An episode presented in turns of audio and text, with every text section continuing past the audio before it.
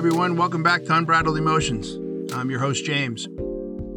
Season 2, Episode 11, and this piece is entitled It Starts with the First Step. In this piece, I talk about thinking and putting the needs of others first for the betterment of man and womankind.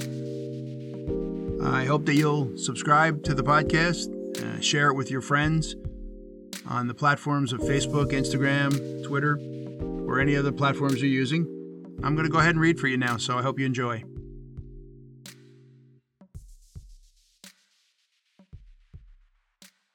The only truth that is irrefutable is that we will someday vanish from this earth.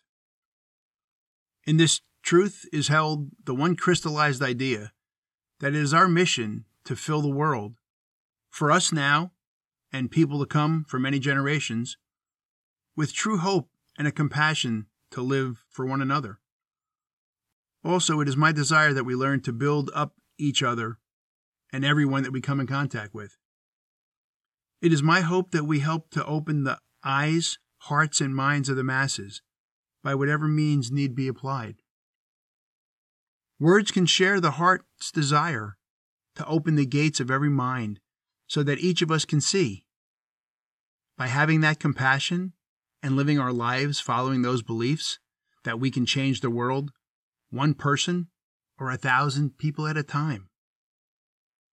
Like the ripple of a single stone cast into the ocean of disbelief, it can and will make an impact that will cast out its message two hundredfold through the waters, as well as the people surrounding that initial reaction. This too is true of each and every one of us. All it takes is that small gesture, and the mountain starts to move ever so slightly, and will continue to expound upon any opposing force that dare stand in its way. We are all of one heart and mind. If we are true and look deeply past all of the hatred and prejudice, we will find each of us is truly our brothers and sisters' keeper.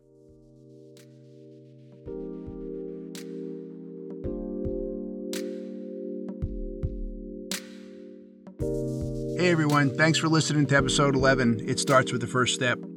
I hope that you've enjoyed it. I ask you to continue to listen. If you haven't subscribed, please do. Share it with your family and friends.